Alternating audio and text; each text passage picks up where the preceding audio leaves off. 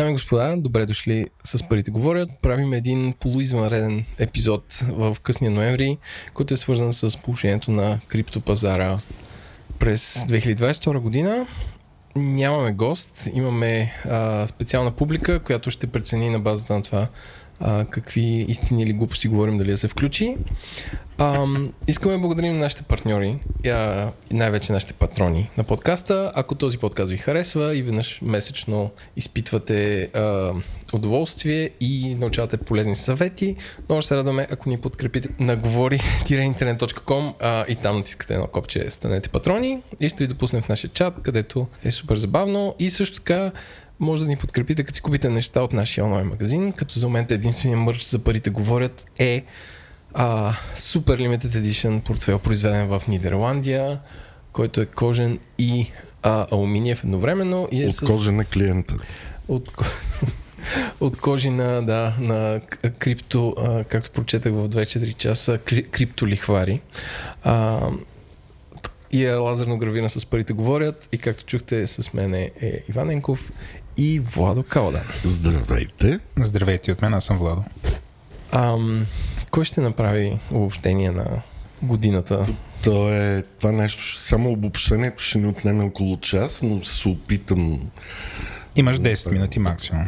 Не, даже и по-кратко да, трябва да, да бъде. Все пак това е една доста интересна година за криптопазара негативна в този смисъл интересна. Меча година. Мисля, че тази година криптопазар изгуби почти 2 трилиона от капитализацията си долара. Почти. В проценти колко е това? Процент мисля, че над 50.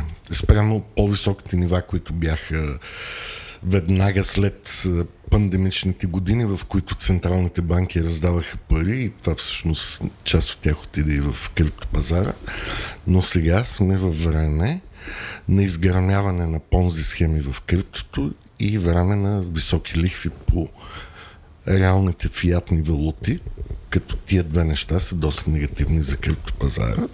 Днес специално си говорим за може би най-значимото негативно събитие тази година и може би от доста години насам криптопазара. Това е фалита на FTX борсата, която беше втората по големина криптоборса след Binance.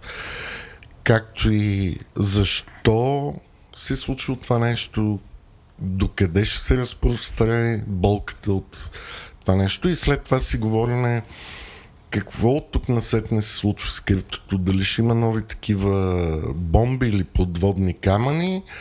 Дали регулаторите ще искат да го унищожат този пазар или по някакъв начин да го окрутят? И въобще какво е бъдещето на, на тази технология и този пазар? А, добре, Иване, какво е FTX? FTX, въобще не знам съкръщението какво означава. Може би има някакъв смисъл това нещо. Но това е втората по големина криптоборса и интересното е, че тя много бързо изгря на криптопазара, само в рамките на 2 или 3 години от нулата стана една от най-големите криптоборси, за което си има причини, които са маркетинг, хайп и до някаква степен инсайдър и лош трейдинг заради високите обороти. Тази криптоборса е собственост първоначално на един основен инвеститор, Сайм Бенкман Фрид, плюс няколко души от неговия екип като миноритарни акционери. В последствие в тази криптоборса инвестираха много значими инвеститори, както от сектора на рисковия капитал, като venture capitalist фондове, така и включително и пенсионни фондове и всеки други, да ги наречем, с висок репутационен профил инвеститори. А, както останалите известни криптоборси като Binance или Coinbase или Kraken, те търгуват криптовалути или токени, които са издадени или от е, основния блокчейн, или от протокол върху самия блокчейн. едно време на това му се казваше ICO-та, Initial Coin Offering. Сега вече има много повече фенси думи за това как се издават такива токени и защо купища причини. Някои от тях може би наистина имат своето приложение и някаква стойност, но много от тях по същество е само обърнат начин на бизнес модел, заради това, че самата стойност на токена може лесно да бъде манипулирана на някоя от борсите. А преди да стигнем до токени такива неща, крайните клиенти какво правят в една криптоборса, да обясним на слушателите. Аз, който имам 10 000 долара, мога да си отворя, предполагам, портфел и за тези 10 000 долара да си купя биткоин или етериум и моите 10 000 долара стоят там, така ли е? И преди Ван да отговори, проверих какво значи FTX. Идва от Futures Exchange.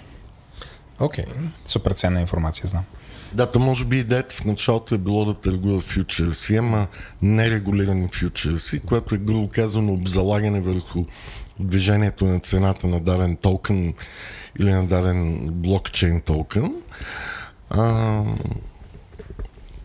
Реално погледнато ти, Еленко, можеш с 10 долара да си отвориш сметка. Това е хубавото до някъде да, на, на криптоборсите, че те при тях няма, о, тук за дойш при нас минимум 10 000 долара, можеш с 10 долара да спекулираш. Но повечето хора на криптоборсите всъщност са големи ентусиасти, които искат много бързо да спечелят пари. Обикновено става обратното, но все пак този ентусиазъм е похвален.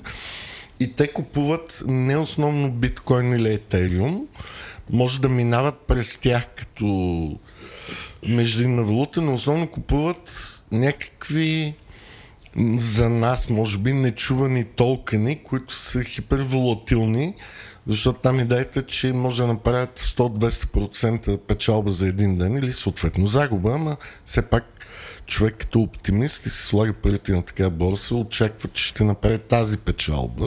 И това често се случва, но може би по причини, които са тотално неизвестни на древните инвеститори просто с късмет оцелили са някакъв тренд, който някой друг е инженерал, т.е. създал и те са успели да се включат в началото. Т.е. до някъде за тия токени и някои от тия борси, всъщност това е една по-рафинирана понзи схема, която надуваш някакъв valuation чрез чисто публични маркетингови трикове, с което целиш бърза печалба и реално хората, които се включат в началото, те много от тях подсъзнателно очакват или осъзнават, че това нещо е леко понзи, ама сега аз ако се включи в началото и ще изляза бързо и ще изкарвам ни бързи пари, някакво го мисля.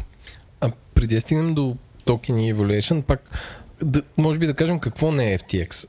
Те приемат ли, а, задам въпрос, който проверих и мисля, че знам отговора, приемат ли депозити? Тоест аз ако сложа 5 биткоина, след 6 месеца да получа 5,2 биткоина. В смисъл, правят ли такива неща? За FTX мисля, че не правят такива неща. По-скоро са имали странични хора или фирми, които са извършвали тази услуга за хората. На самия FTX мисля, че не, основно е работил не е като, като борса, но в цялата екосистема на Сем Банкман има и такива играчи. Тоест, ние сега ще навлезем в дълбочина, защото целият той казус е интересен, колкото са интересен и казус с Теранос и Елизабет Холмс, кол- колкото е интересен казус с Сенон и дори до някъде казус с Ружа Игнатова и Ланкоин тук се преплетат много елементи от тия казуси. Повече прилича на Енрон и Елизабет Холмс, отколкото на Ружа Игнатова, но въпреки това има елементи, които съвпадат и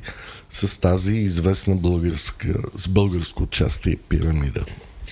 Значи, последно за слушателите, FTX е място, където може да си закупите криптовалути. Може, ако трябва да го сравня с Change Bureau, може би не е далеч аналогията, може да си закупите странни валути на нови проспериращи държави, които се надявате да, поскипнат, да, да поскъпнат, което може да направим аналогия с странните койни, които се правят там. По ефтин и бърз начин. По ефтин и бърз начин.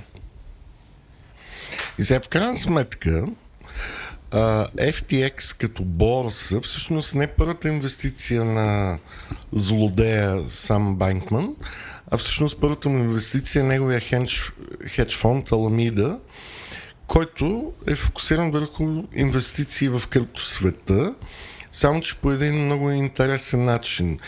Той явно е наблюдавал бума на ICO-тата преди няколко години и какви пари се правят там, както и след това е видял а, проблемите, които много от тия ICO-та имат с регулаторите вече и с... Те ги ли забраниха навсякъде? Почти, Китай със сигурност да. мисля, че и в Штатите не може. И, и Прав ли съм? Китай и Штатите не може? Или М, може по определени Може по условия, определени но условия. да кажем, че е много много по-трудно. регулирани? Окей. много по-трудно, отколкото беше преди. И той всъщност си прави тънката сметка, окей, все още сектор е моден. Биткоина поскъпва, Етериум поскъпва, ужасяващо много други никому неизвестни валути поскъпват. Защо да не направим следното? Ето тук създаваме един хедж фонд, фокусиран върху криптото, където ще събираме... Това е, това е Аламида. Това е Аламида, Окей. където ще събирам инвеститори в него. И също така ще събирам проекти, в които моят хедж фонд ще инвестира като equity, които ще имитират... Да инвестира като еко означава да придобие дял в някакъв Дял. проект. Финансира го и има дял. Да, Нали така? но идеята е, че всички тия проекти, в които Аламида инвестира, по същество ще имитират собствен токен. Аха. Окей. Тоест, а, самия сам банкман не е този, който емитира и продава токените, за да попадне под ударите на регулаторите. Това са някакви други проекти. Но той, които той инвестира обаче и на практика Той има голямо слага- влияние върху тях. слага equity и, и, и освен това купува голям част от първоначалната е, емисия на техния токен. По този начин изглежда, че той е много сърцат е, отдаден инвеститор в дадения проект, а не булшитър, Какво беше? да- Има skin in the game ли? Как Skin in the game, Да. точно така. И всичкото това е много хубаво. Въпросът е, че се правят различни финансови инженеринги или математически, ако щете. Ето тук сега имам един чудесен проект. В неговия лайфтайм за следващите 5, 7, 10 години той ще имитира общо 1 милиард токена, да кажем. Ама днес са само 20% от емисията. Тоест другите много бавно ще идват на пазара, съобразно различните майлстони или стъпки от проекта, които ще се изпълнят и си има много ясна алгоритмично зададена локация на блокчейна, как тия токени ще бъдат разпределени. Тоест няма лъжа, няма измама. Всичко е от ден първи видимо за публиката. Това е ясно, че е видимо, но това, което се случва е, че Добре, инвеститорите идват в Аламида, искат да купят и да сложат инвестиции в Аламида, искат и да купят част от тая емисия токени. Обаче, нали, това нещо трябва да има някакъв екзит гейм.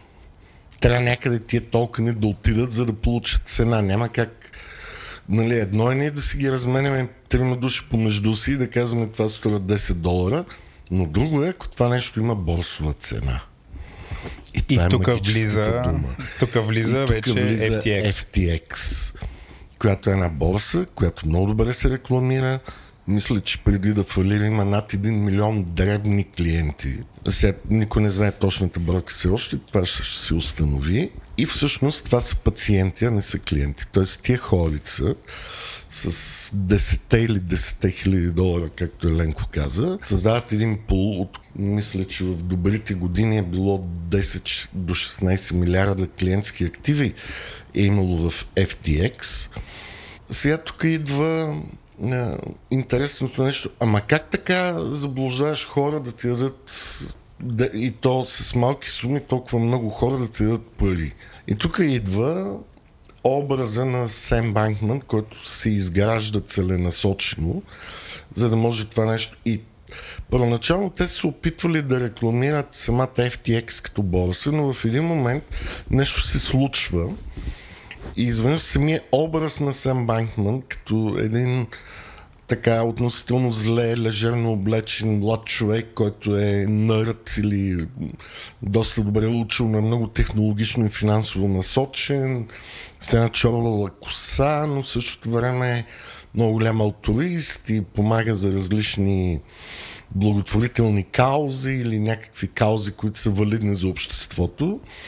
И реално от буквално парите на клиентите на борсата започва едно огромно харчене за маркетингов и лобистски бюджет, който отива по абсолютно всички големи американски и европейски медии, абсолютно всички криптомедии, включително конгресмени и сенатори в Вашингтон, самата демократична партия е голям реципиент на такива суми. А като казваш парите на клиентите на борсата, това са хора, които са дали истинските си пари или истинските си биткоини, за да получат uh, FTX tokens и, и тези Не неща, само, които те са да емитнали. купят нещо, без значение какво. Само, че виж Но те какво... си купуват нещо и тези пари отиват при... Сега- Тоест това нещо колко е истинско, защото нали иначе е някаква борса. И, истинско е, защото в крайна сметка има някакъв ефект на- на самия блокчейн, че ти си получил дадения токен. Но голямата разлика между FTX, да ги нарека genuine или криптоборси, е, че FTX е централизирана организация. Там твоите токени са твои, ама като запис на книгата на борсата, а не като запис на блокчейна. Реално погледнато, самата борса ти е собственик на твоите криптоактиви, а не ти. Тя работи като една черна котия, централизирана, като дори софтуера на FTX не е бил open source, а той си е бил in-house софтуер, който се контролира от няколко души. И твоите, да кажем, твой един биткоин или половин биткоин, ти си получаваш стейтмент визуално на екрана на компютъра в веб браузър адрес, който влизаш за да видиш твоя си стейтмент и виждаш, аха, аз имам един биткоин или половин биткоин или имам 10 000 FTT токена и си спокоен, твой живот тече, гледаш, че цената се е качила, направил си пари. В същото време обаче, това от гледна точка на борсата не са твои пари, а това е тяхно задължение да ти достави тази стойност, която тя ти визуализира през веб браузъра. Тоест, те не са твои, а е дълг на борсата към теб. Тоест, ти си кредитор. А не нямаш собственост върху самия актив. И това е голямата разлика между централизирана криптоборса и да го наречем по-сложните децентрализирани криптоборси като Uniswap, където реално ти имаш собственост върху криптоактива. Централизираната криптоборса е много ефтина и по-бърза, но с цената, че тя събира ресурсите и прави с него каквото си иска. Докато другата борса не може. Тя е протокол. И това, което се случва, че извън таксите и комисионните, която чарджва FTX, от което нали, поради големия си оборот прави доста пари и почва да ги харчи несъразмерно за благотворителни кампании, маркетинг, интервюта. Някой даже от хората, като- които следя по темата, беше казал, че имал седмици, които CEO-то, нали, собственика Сем Бенкман е бил по 12 часа на ден в социални мрежи, интервюта и а, някакви публични занимания, конференции, което по същество означава, че той не работи това, за което е сложен там да работи, а всъщност се занимава с изграждане на имидж, за да може да се привличат нови клиенти и нови инвеститори.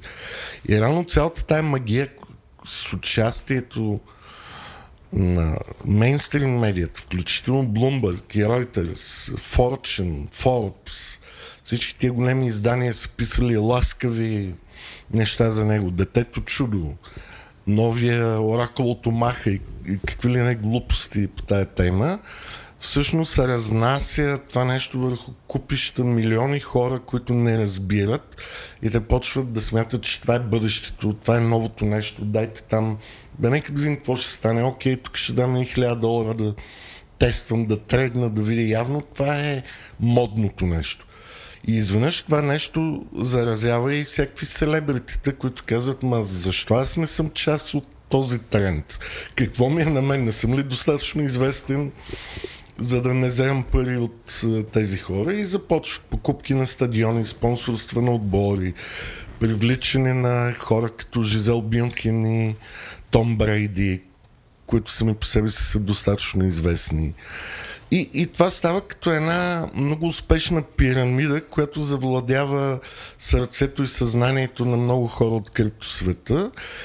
И по този начин всякакви гласове, които са предупреждавали, че това нещо не, не, стои, не стои стабилно, а, изглежда малко не много тъмън, може би ще има проблем и така нататък, ефективно са били заглушени от цялата тази, да я наречем, пропагандна машина, защото това нещо се случва все пак в моден сектор, повечето хора имат skin in the game или са дали някакви пари. Самите тези 1 милион клиенти на тая борса, самите те пишат в Twitter и Facebook ласкави неща за това, за да заглушат другите гласове, защото те реално имат пари на масата сложени там и всеки негативизъм, който идва за FTX, за тях им звучи неправдоподобен и те гледат да го заглушат. Това се случва не само за борси, и за токени. Т.е. екосистемата на самия токен, колкото и да е безмислен и да няма никаква стойност,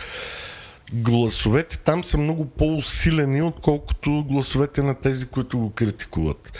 И по същество това, това нещо, без значение, че няма отзад нищо не върши този токен, създава иллюзия за стойност. Аз мога да споделя, че в тази седмичния брой на подкаста Today Explained на Vox, те почват нали, да разказват за целият скандал, като са извикали, освен водещия, а, дамата, която беше гост и тя имаше сайт точно, който репортва за крипто и двамата започнаха. Не си говорим за краха на сам Банк Фрит, не знам си какво, но преди да започнем искам да кажем, че Vox Media получи 10 милиона долара грант от FTX Foundation и мацката и тя каза, еми моята медия получи грант, но това не ни пречи да разкажем истината. Само, че постфактум. Да, постфактум, нали казаха. Интересното е, ние ще стигнем и до там да обясним точно как се случва краха. И може би и сега да го обясним, но ам, част от екосистемата на FTX и Almida, този така наречен хедж фонд, който всъщност се оказва, че е най-големият търговец на FTX, а не древните клиенти. Тоест, целият то оборот на FTX, който те рекламираха над 10 милиарда на ден, до голяма степен, между 40-50% са дължал на така наречения wash трейдинг, който е основно направен от Alameda за токени, които са емитирани в екосистемата на FTX и Lamida или от техни партньори. Тоест е едно такова като self-fulfilling prophecy. Тук сега наш приятел емитира токен и казваме, че това е хиперготино, си купим от него, след това на нашата борса се търгува този токен, ще го купят там някакви си хорица чудесно, ние ще му надуваме стоиността. Бе някакво перпето мобиле такова да, финансово. то не е перпето мобиле, защото няма как. И, и сега какво се получава? Ламида, да кажем, е купила голяма част от някакъв нов токен, който е емитиран от приятели от тази екосистема. След това го дава на заем в други крипто организации като BlockFi и Voyager, и взема назаем, да кажем, Тетер, което е предпочитаната стабилна валута едно към едно долара спрямо Тетер, за да може да, понеже долара не е на блокчейна, трябва да имаш няк- някаква друга криптовалута, която да прилича на долара, за да можеш да имаш еквивалент на самия блокчейн. А, само да кажем, че тази валута май не е изцяло 100% чиста. Тоест те казват, че един долар това, в тетер е един долар в имот или да, в някакъв казва, истински актив. Но го казва един човек и той не показва нищо по темата, защото това е много правит организации и не може да бъде аудитирана, защото си имаш проблеми с банковите сметки и така нататък. Но ще стигнем до това в така наречената следващата част на разговора за бъдещето на криптото. И е, вземат на заем така наречена стабилна валута или стейблкоин, като дават за обезпечение техните си изкуствено надути токени, които се търгуват на FTX.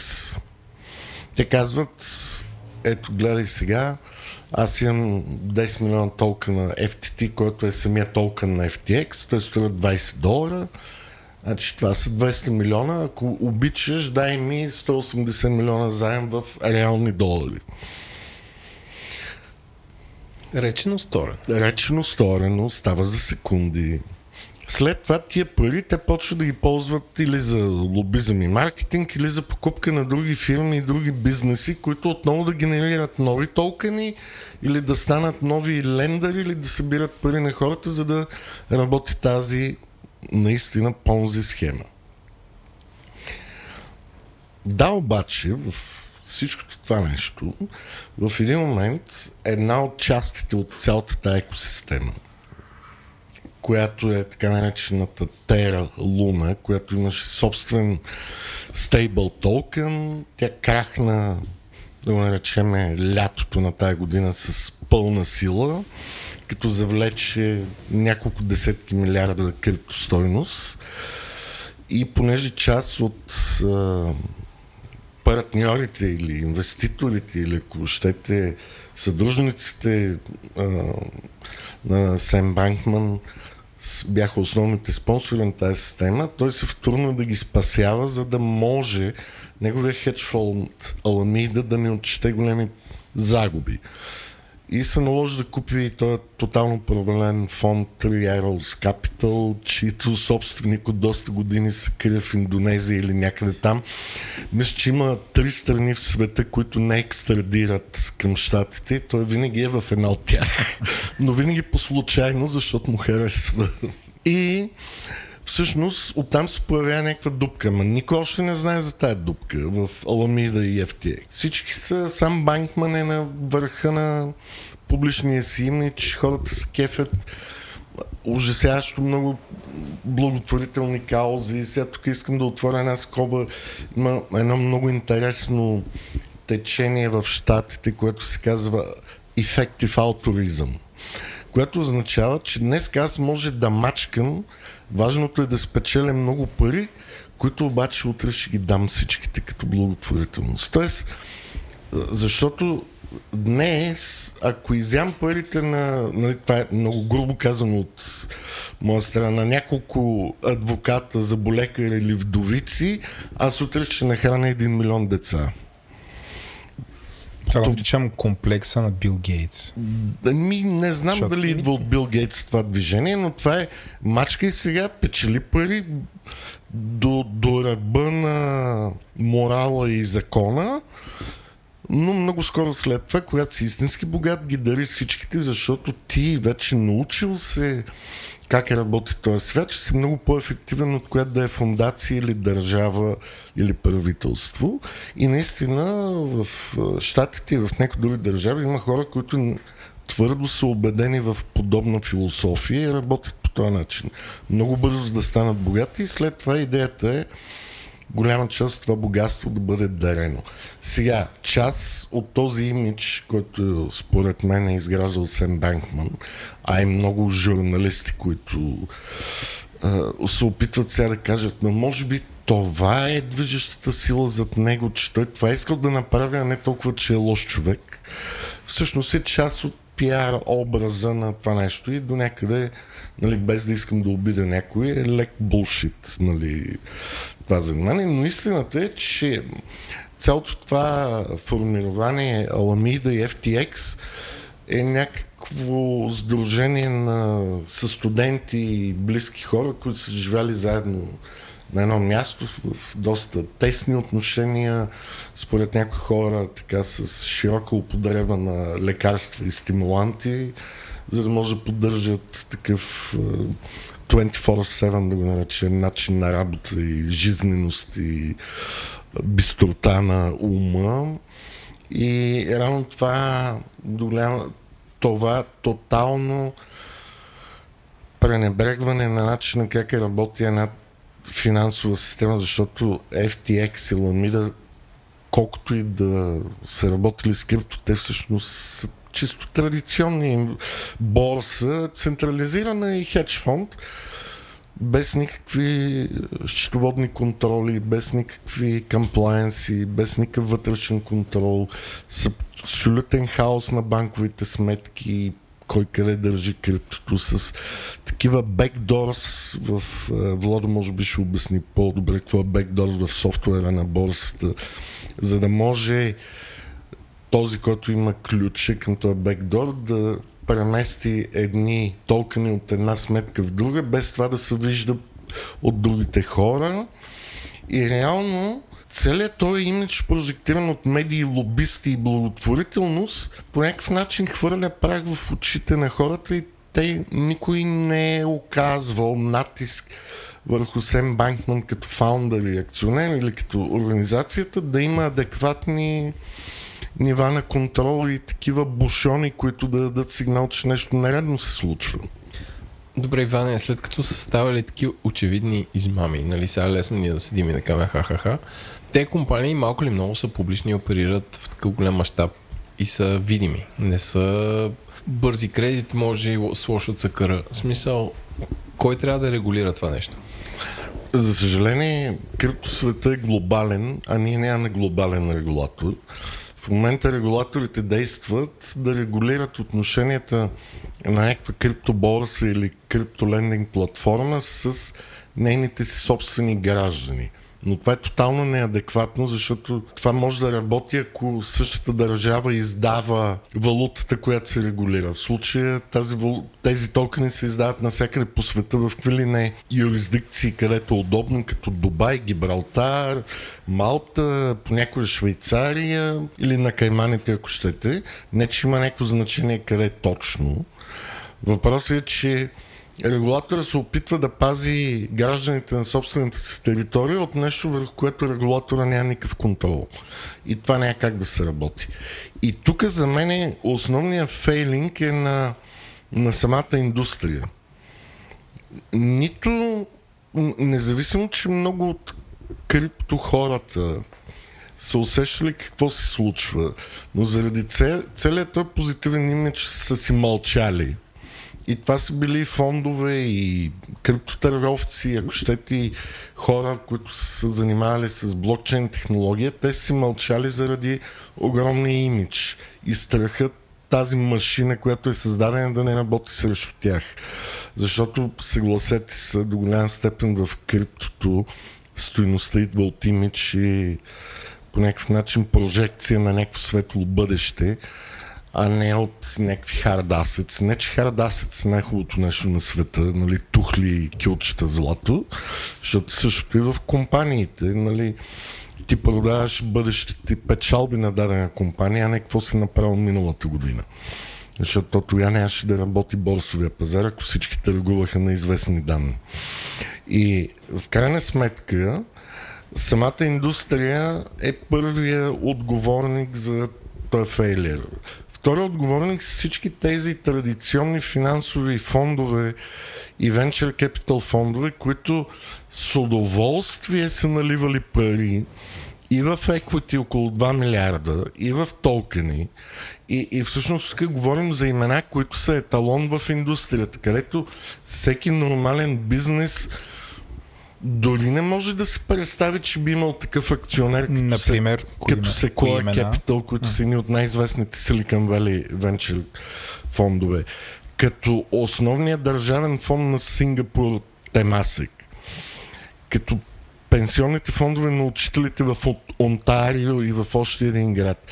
Като BlackRock, който може би е най-големия асет менеджер в света. Не, може би той е с няколко трилиона долара under management. Купища известни лица, споменахме Том Брейди, Жизел Бюнхен и всякакви други хора. Тоест, това нещо като публична информация е действало като много по-висок печат на одобрение, отколкото дали се лицензиран от Комисията по ценни книжа и фондови борси в Штатите или в Лондон. Защото това са някакви инвеститори, които са абсолютен еталон. Всеки вярва, че ще правят най-сериозния due diligence на света и в техните експерти една запетайка и една стотинка не може да избяга в балансите. И в същото време виждаме как те са допускали, тук никой не може да каже дали волно или неволно, абсолютно разпасано финансово и корпоративно управление без грам отчетност и възможност за контрол. И в крайна сметка това е било ден първи, а не че по някаква си причина, било то от благотворителност или от нещо друго, последните месеци те са решили да правят сделки с свързани лица, както са преместили огромния портфел огромна част от портфела на клиентските активи от борсата към хедж фонда, който е с един и същи собственик като борса, което е абсолютно морално не е правилно, без значение дали има регулация. Защото тия пари не са на борсата, те са на клиентите, независимо, че борсата е техния кастодиен. И, и по същество това нещо е било винаги обречено да гръмне, рано или късно. Нямало е, независимо, че както Еленко спомена интервюто пред Vox на Сам Банкман, той обяснява, че не, не, не, аз просто тук Binance ме атакува, аз направих грешка, че фаунах за Бенкърт, аз щях да намеря 8 милиарда. Тотално иллюзорно мислене и невъзможност. Какво се случи всъщност? От една борса, която има клиентски активи около 10 милиарда, в момента в тази борса има между 300 и 500 милиона долара клиентски активи. Реално, ако аз съм имал 1 долар, мога да взема 5 цента или нещо подобно. Тоест нищо. И Този... Няма протекция на държавата. Ма защо трябва да има? Аз принципно отиваме в други неща, където аз съм тотално против, че някой трябва да защитава мошенници и тапаци. Нали? Тоест, направете си собствена преценка. Да, ако гледате интервюта в Forbes и това, че Том Бреди си е купил този толкън и това ви е единствената мисъл за да участвате и вие, може би трябва да загубите веднъж. А, Случая с Binance също е интересен. Binance, и, или сега не съм сигурен. Може би, да... за да въведем Binance, трябва да кажем как се срути това всичко, защото то е много интересно. Да, това искам да въведа. В неделя, а, а, аз доколкото си спомням, а, шефа на Binance каза, а, защото има слухове, че FTX са инсолвенти, че нямат а, те пари, които твърдят, че имат и той твитва има, има истина в това, че FTX, който са най-големия ни, т.е. те са най-големи конкурент, имат проблеми с парите. И, нали, прекъсниме ме по първи, ако бъркам. В този момент се втурват всичките кредитори на FTX да си теглят там пари, токени, мокени, кой какво има. Кой каквото може да докопа. Кой, който може да докопа.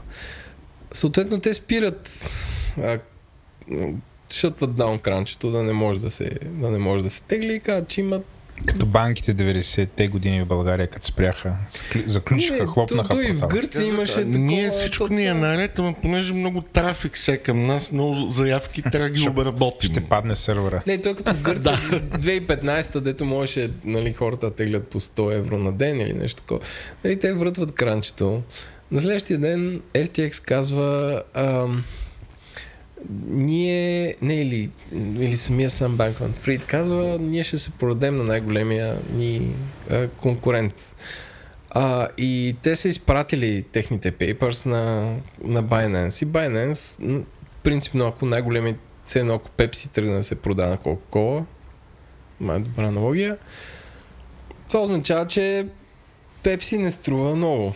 Нали, не може да се бие само. И, и те след два дни след са видяли техните документи, са казали мерси, пропускаме, което означава, че са видяли нещо, което тотално не става за купуване.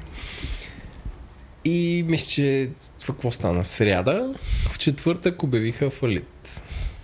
Или там искане за защита. Да, имаме леки дисбаланси между вторник, сряда и четвъртък, защото американския вторник е българската сряда и американската сряда е българския четвъртък. Този но... подкаст не е съобразен Да, не е съобразен с времето, но интересна е историята между Binance и Сем Банкман. Всъщност, така наречения гурото или основният собственик на Binance, CZ, както е известен, CZ му казвам аз, а, той е от един от първите акционери в FTX. Той участвал в някакъв рунд събиране на инвестиции в тази борса, още когато тя не му е била значим конкурент.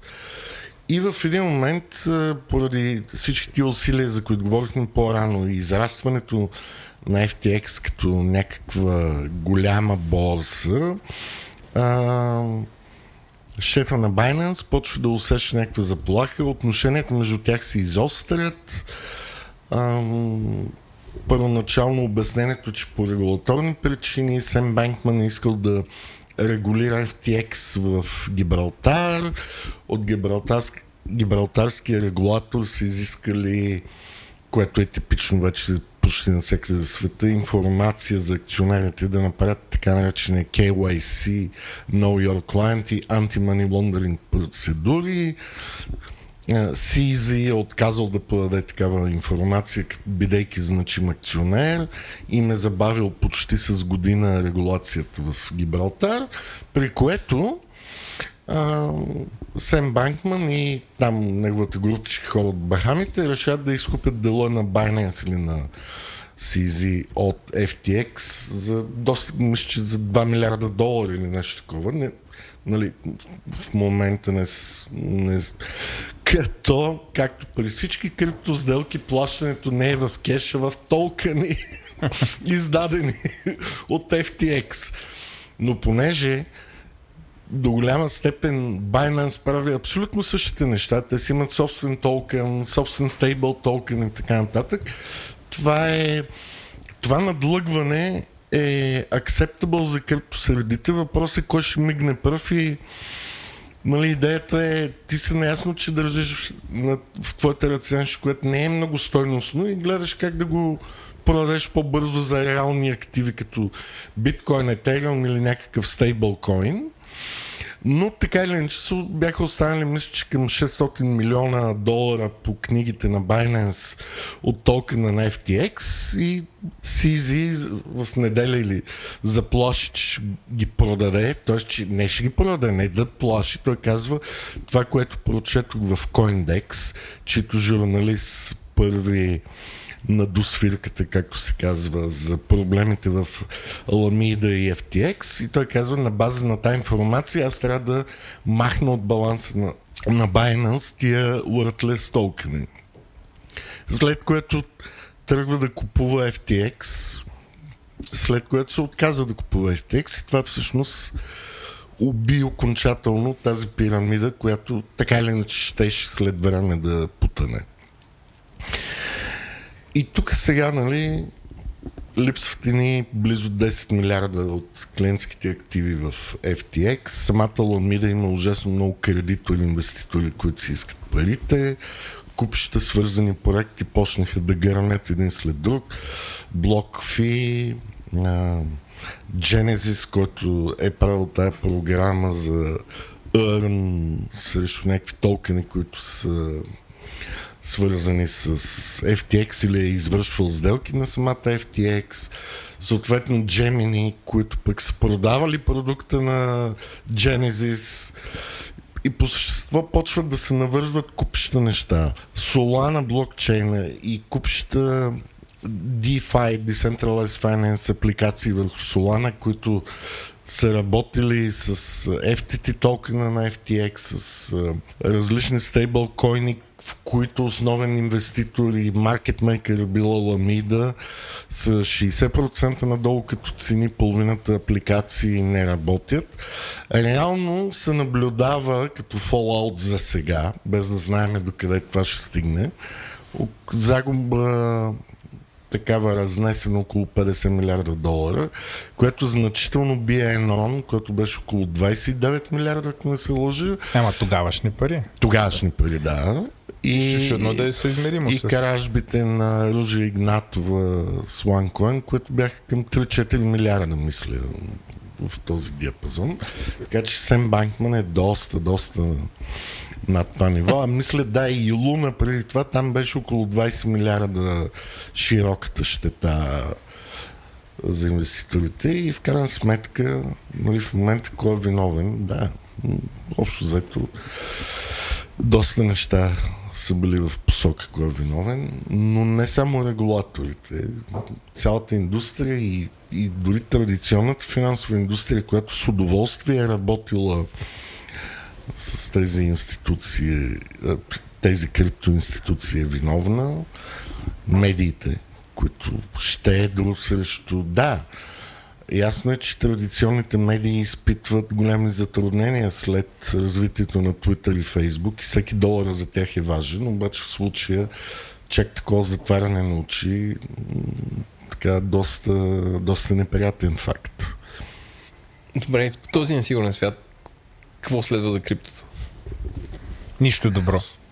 М- така изглежда, за съжаление, Владо. Тук, продава Етериума, продава биткоина. Тук да добавя нали, част от целият този Fallout от FTX. Най-интересното е, че част от публичния имидж на Сем Банкин беше, че той като един, както говорихме по темата ефектив ауторизъм, е той все едно някакъв, който се опитва да печели от богатите и после да раздаде на бедните. И интересното е, че има 8% от акциите на Робин Худ. Тази, тази борса, в която има човек от български происход като основен акционер, но тия акции някак са забатачени в схемите на Ламида и са ливържнати няколко пъти. Така че този фалит до голяма степен ще влияе на цените на акциите на Робин Худ за съжаление тяхно. Също така това нещо става голям терен за изживяване, изказване и псевдогрижа на купища политици, обществени организации, медии и така нататък. Едните казват, аз казах ли ви криптото е мошенничество, дори казват, не, не, аз сега ще възпася, тук ще ви дам перфектни регулации нещата ще са точни. В същото време Binance, защото виждат, че за съжаление това нещо ще има много по-сериозни и дълбоки отражения върху централизираните борси, които, както обясних, не събират пари на клиенти, но нито един клиент не знае какво те правят с техните пари. Изведнъж стана доста истеричен по Twitter да се обяснява всеки ден какво е що. За разлика от FTX, Binance е нещо като термоядрена бомба, а не обикновена самолетна бомба. Там има клиентски активи за над 75 милиарда, а не просто 10. Това са директните активи. А общата екосистема сигурно е за над 150-200 милиарда. Тоест там е термоядрена бомба. Ако гръмне. Ако гръмне, аз не казвам, да. дай Боже да не гърми, но начина на бизнес може би е леко по-морален, но е същия като поведение. Голям селф маркетинг, голям пиар, събиране на клиентски пари, създаване на токени, създаване даже на собствен блокчейн, върху който има собствена. Имат ли фонд подобен на, на този Аламида? И имат, всичко имат. Абсолютно цялата. Е, гледаме една същата схема, да, огледална, ама по-големичка. Само, че огромна. И това е слона в стаята и никой не смее да говори по тая тема. Освен ние тук в България. Защото, да, защото тук нямаме много... Не, аз съм сигурен, че доста хора ще решат, че сега пръскаме така наречения FUD. FUD, да. Fear, Fear Uncertainty and Doubt. doubt. Но едно, не е хора, не е хора. Мислете си за вашите пари, мислете си че не всичко, което е модно и лъскаво е най-великото нещо на света. И, и всъщност Binance е станало too big to fail в момента, което мене ме притеснява лично много. Защото е абсолютно подобен бизнес модел като... Тоест, реално Сем Банкман се учил от CZ. Как се правят тия неща. Усложнена корпоративна структура, много регистрации на хиляди места, абсолютна неясност кой командва, защото Сизи не иска да е собственик и CEO навсякъде, защото това регулаторно му пречи, може да попада под различни юрисдикции. Тоест, за съжаление, в криптото има една огромна водородна бомба, която може да гръбне, а може и бавно така да намали напрежението. Не знам кое ще от двете. И има и една по-малка бомбичка. Която е, бомбичка, която е само атомна, не е термоядрена водородна, е малка атомна бомба и тя е тетер. Това е най-предпочитания стейблкоин за всички сделки на блокчейна, защото той Защото е прави... стейбъл.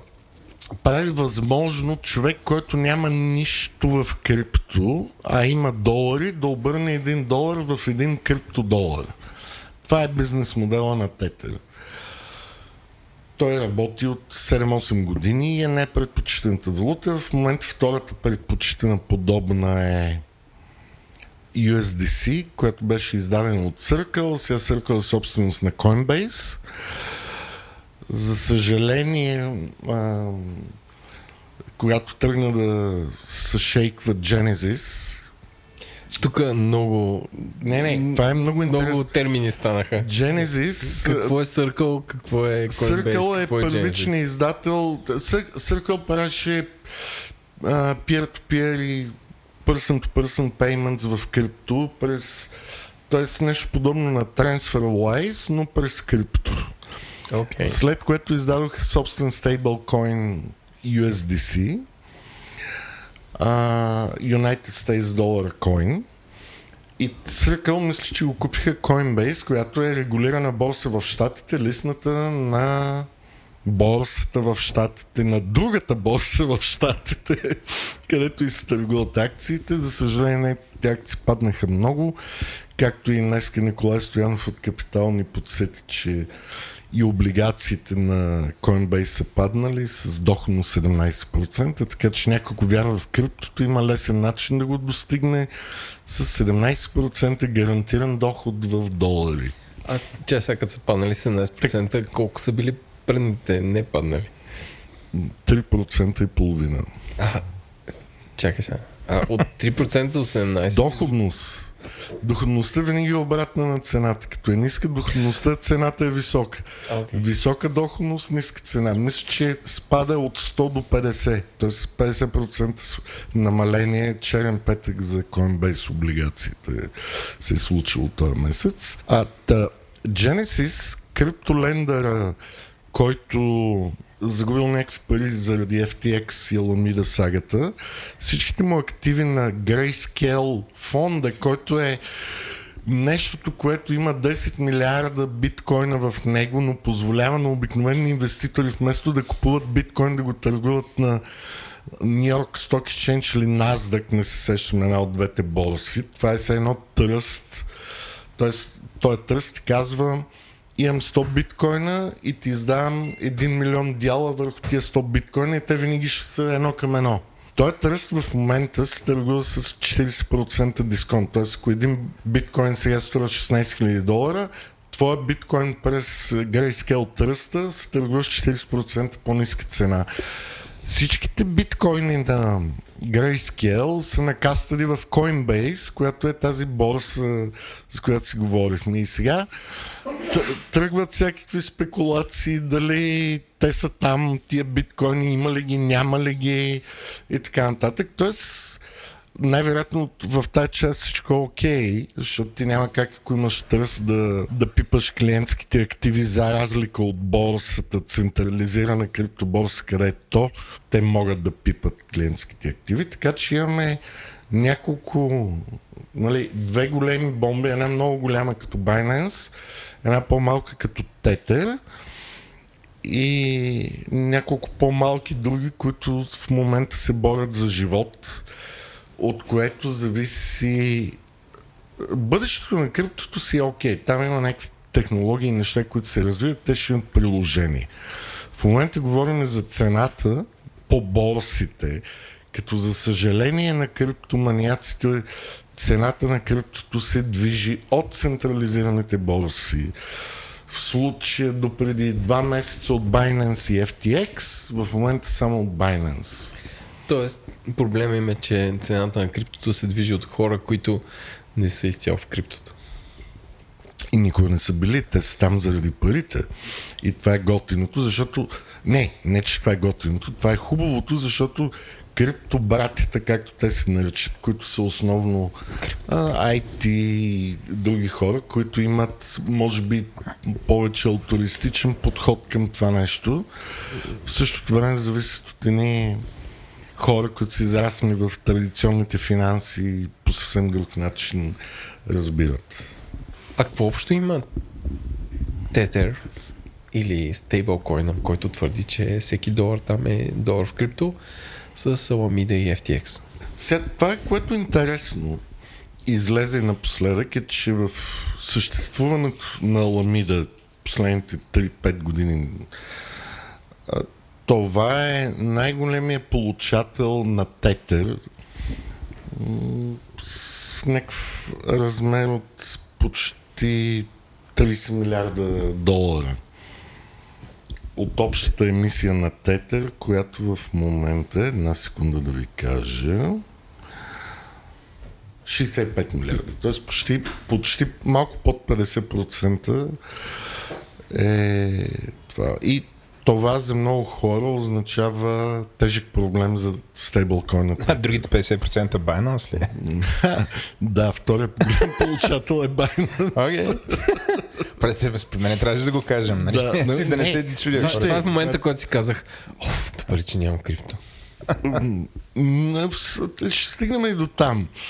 А, сега, тук до голяма степен начин на работене на тетер лекува това, защото тия тетери не са в Аламида. Тя, тя е давала активи, за да ги вземе на заем и с тях е купувала други неща. Тоест тия тетери са в общия оборот, не са в джоба на фалиралата Аламида. Освен това, за да вземеш един тетер, трябва да дадеш един долар. А, емитента на тетери има официален стейтмент от преди 3 или 4 дни на сайта си, че за всичките тетери, които са емитирани в посока Ламида, те са получили едно към едно долари, които са инвестирани в високосигурни ликвидни активи, като US Treasuries и друго не се казва. Тоест, ние трябва да си доверим на това централизирано лице, емитент на тетери, че това е истина навсякъде живота изисква да кой даваме. Кой има право ти да го провери това? Никой. И до сега не е имало одит на тетера. Защото имаха голям проблем. Американска държава, там сек мек няма право да опитваха да каже добър. Няма... А, и имат някакви одити, но те са много скетч като детална информация. Тоест казват, лес, те ги имат тия активи някъде си. Примерно за условията на труд. Да, и по същество нали, те търсят голям риск, защото огромна част от оборота на биткоин и в по-малка степен на етер, а да не говорим, че най-голямата част в оборота на всички тия по-дребни шарени криптовалути минава през тетер, защото хората все още мислят в долари. Т.е. в някаква единица мярка. И те искат да кажем, ако си купят една солана на 50, да я продадат на 60 и да знаят, че имат 10 долара печалба. Това е мисленето на хората. А, ах, голяма, все по-голяма част от хората в криптосвета мислят, окей, ако си взема една солана за един етер и после продам за един биткоин и него за етер, ще имам хиксет, т.е. изчисляват си богатството в крипто, а не в фиатни пари. Hmm. Но за съжаление това е много малка част от криптосвета. Повечето хора са в този пазар, за да забогатеят бързо, през централизирана борса, всичките червени лампи и му гасват, ако смятат, че още днес ще изкарат 50, 100, 200%. И това всъщност създава огромна мотивация за хора като Sam Bankman Freedom и купища други, просто да казват, окей, щом го искате, ние ще ви го дадем това. Няма лошо, само че in the meantime ние ще направим много повече пари от вас. Life-changing money, докато вие ще изкарате 1000 долара. Или ще изгубите 1000 долара. Няма проблем в това. И е, това сме го споменавали в други подкасти. Може би всички тия случки в криптото ще научат хората, че няма кой да се грижи за техните пари и да чекат, о, тук държавата, профсъюза или някой ще дойде да ми плати за моята глупост. Не бе, не бъди глупав to begin with. Нали? В смисъл, това е много по-важен житейски урок, отколкото да знаеш, че някой ще покрие, ако си бил глупав. А, плашенето да бъдеш глупав е не, за мен е не недобра социална стратегия за развитие на едно общество. Това е в смисъл да те компенсират, ако си бил глупав, защото, Точно така. Да, защото аз по принцип съм...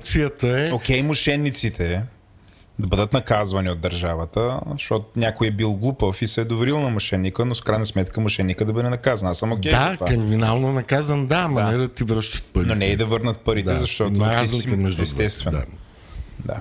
В смисъл, важно е да го Но- уточним но, това. Но за съжаление основната регулация работи в това някакси да си рекавърнеш парите, пък то е нали, колко ще го съдят и трето, пето, вече хората не ги интересува, защото те взали парите. Това не е добра социална стратегия. Така е.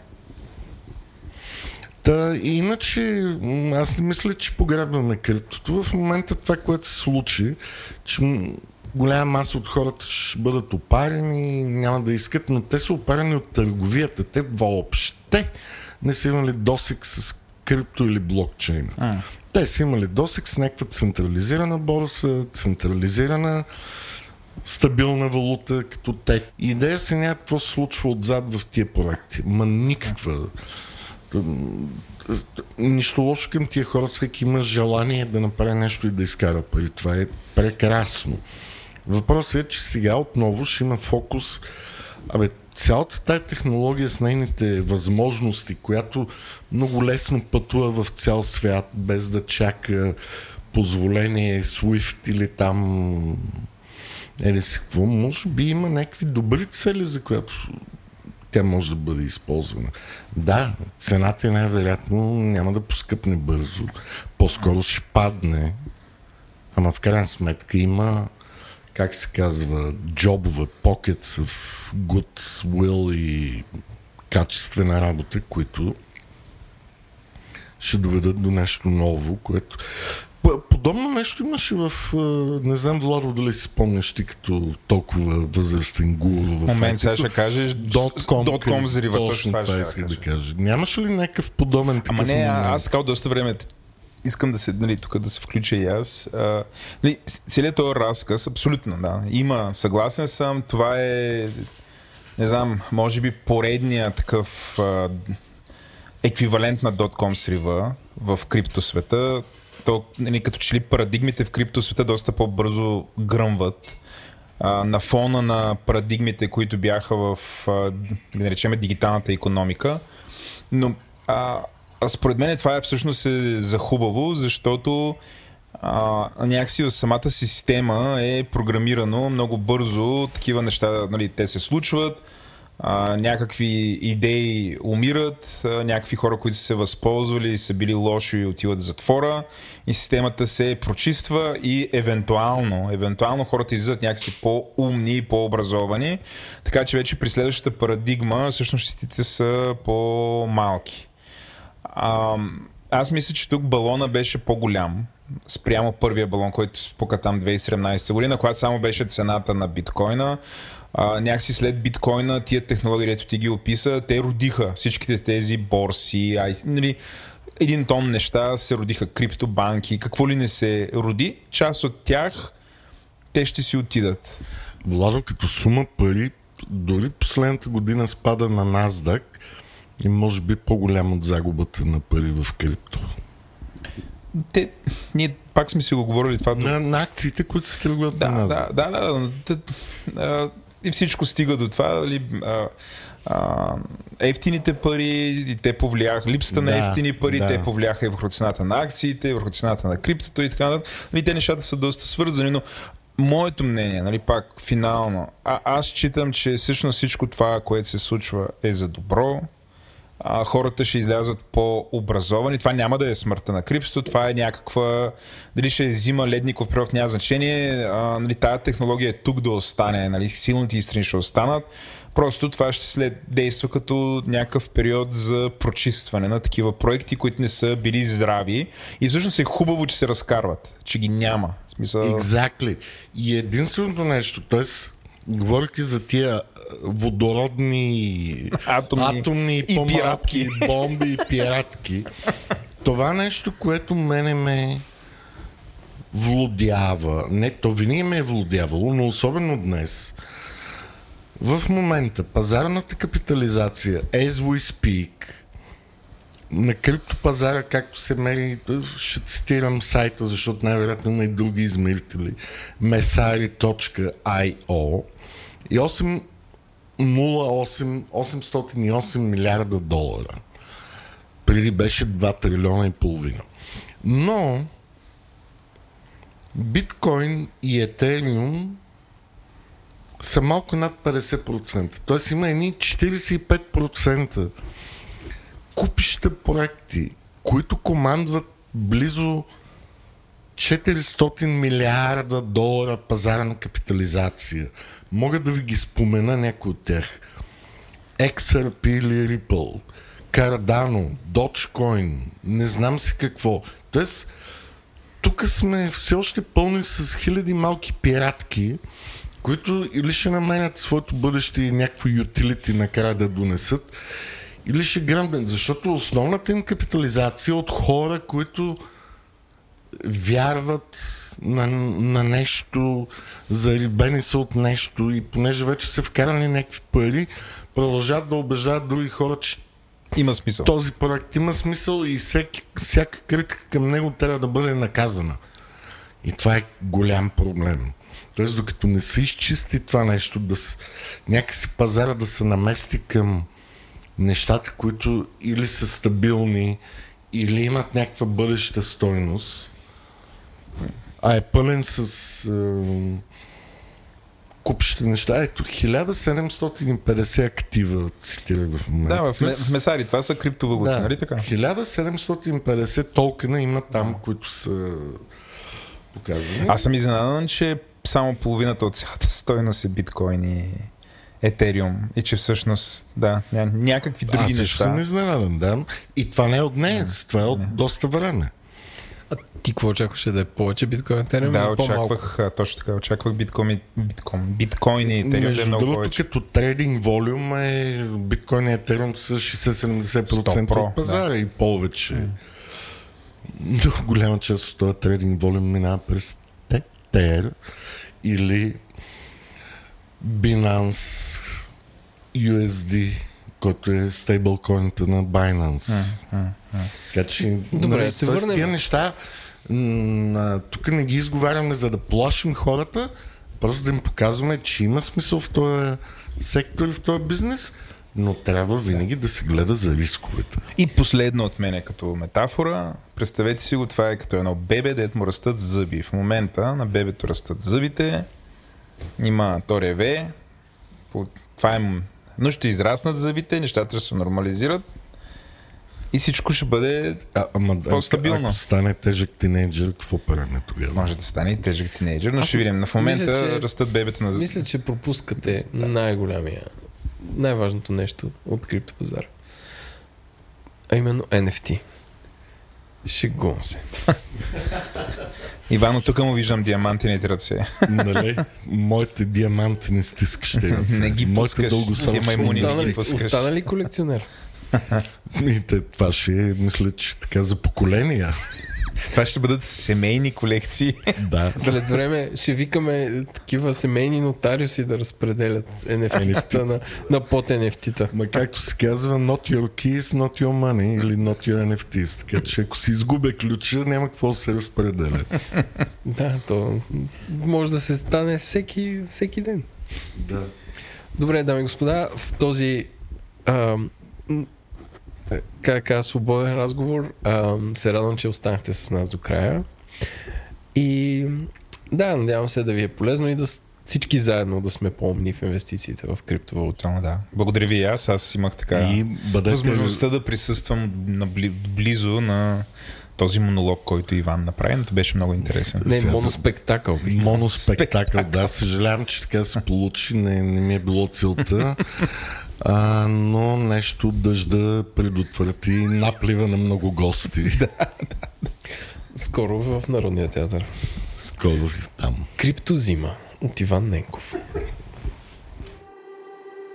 Разговорът, който чухте, има изцяло познавателен и дискусионен характер. Мненията, наблюденията и допусканията на участниците, изказани в подкаста, не представляват инвестиционен съвет или препоръка за покупка, продажба, записване, замяна, обратно изкупуване, държане или поемане на емисия финансови инструменти, нито съвет или препоръка за предприемане или въздържане от действия относно финансови инструменти. Всяко ваше инвестиционно решение следва да бъде внимателно обмислено, съобразено с личната ви финансова ситуация, опит в инвестициите и готовност да рискувате. При всички случаи е добре да се посъветвате с независим консултант-специалист в областта на инвестициите и данъчното облагане, преди да похарчите парите си. И още, нищо от чутото не трябва да бъде приемано като правен, финансов, бизнес или данъчен съвет. За получаването на такъв е необходимо да се доверите на експерт в съответната област, който да вземе предвид вашите специфични обстоятелства.